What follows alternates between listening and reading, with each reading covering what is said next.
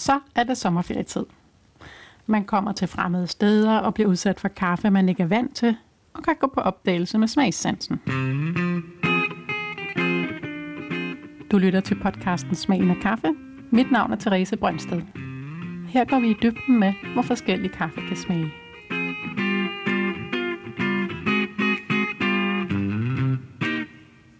Man kan opleve kaffe på mange måder rundt omkring i verden. Både ristningen og hvordan den serveres.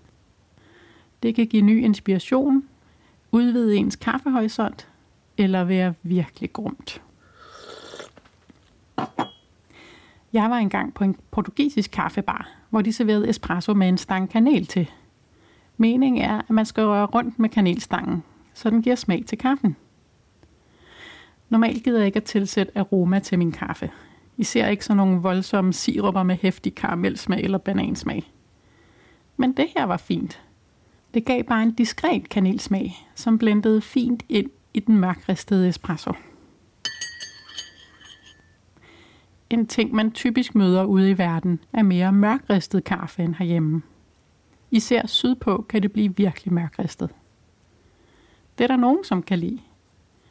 I afsnit 5 her i podcasten om espresso smagte vi på forskellige mørkristet kaffe. Den mest mørkristede kaffe, vi havde med, var en italiensk espresso blend. Det var virkelig krasse sager. Vi fandt smage som brændt popcorn, bilværksted og gummistøvler. Men det var den kaffesmag, som Henrik foretrak.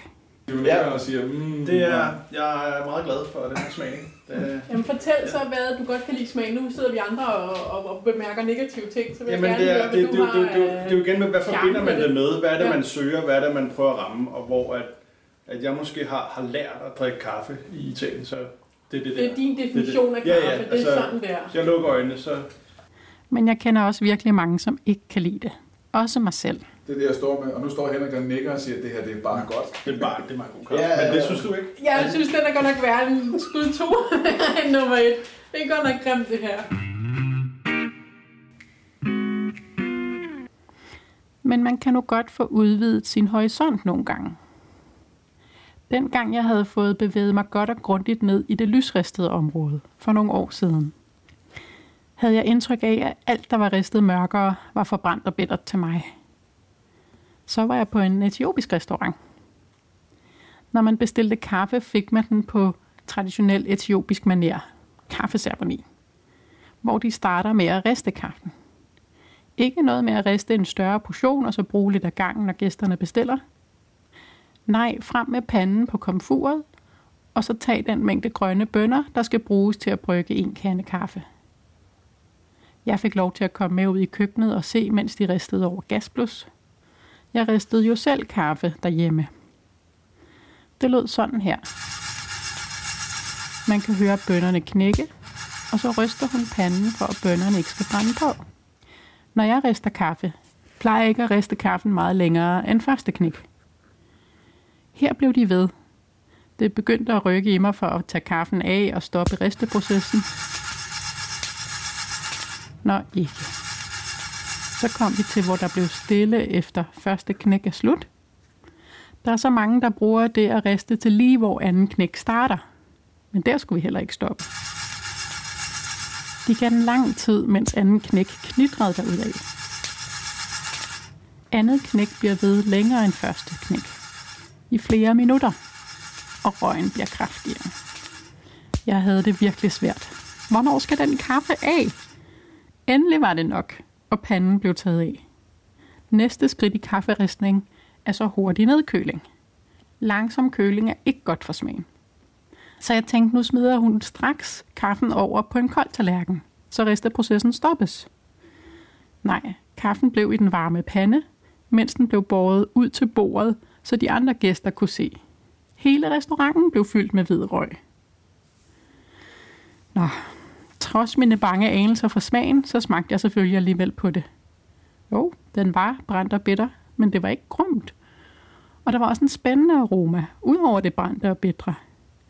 Og der hang ikke en grim smag tilbage i munden, som efter andet mørk, mørk ristet kaffe.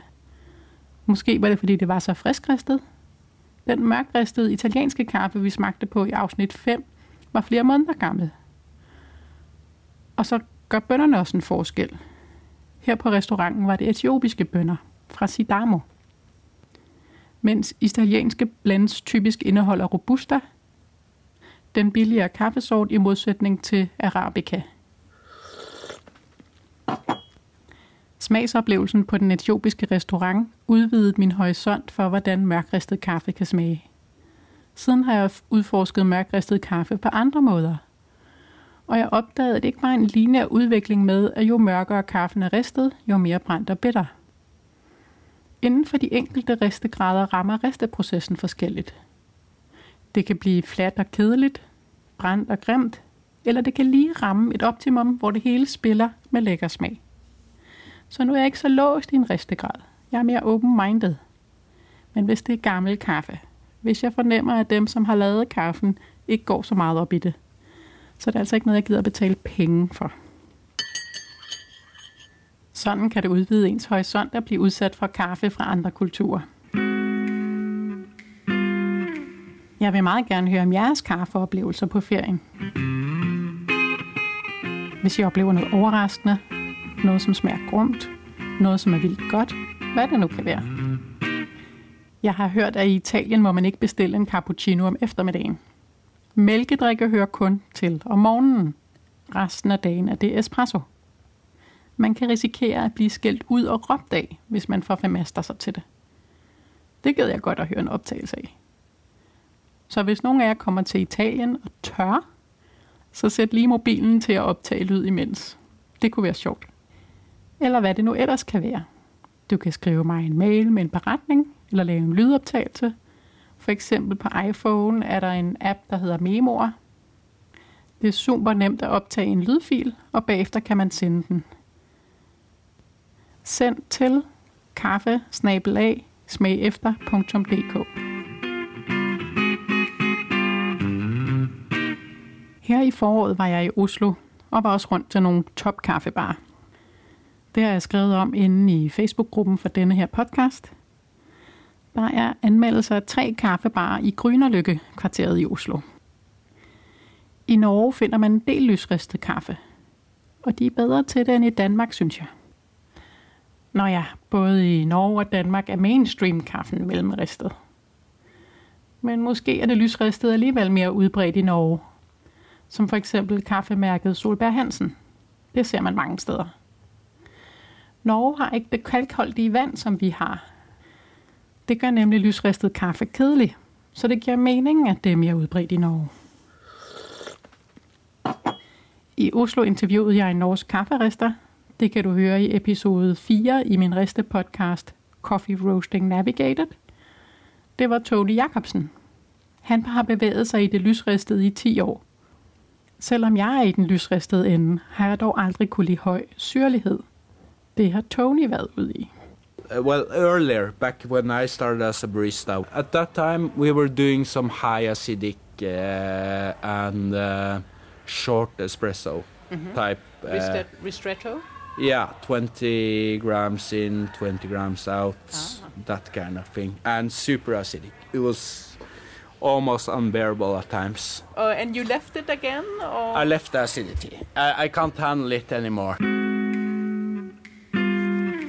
Sådan kan man bevæge sig rundt i kaffelandskabet ude i verden. Udforske med smagssansen og komme ud af sin daglige boks og blive udfordret. God sommer herfra. Håber at høre fra jer. Mit navn er Therese Brøndsted. Nogle drikker kaffe for at klare sig gennem dagen. Andre klarer sig gennem dagen for at drikke god kaffe.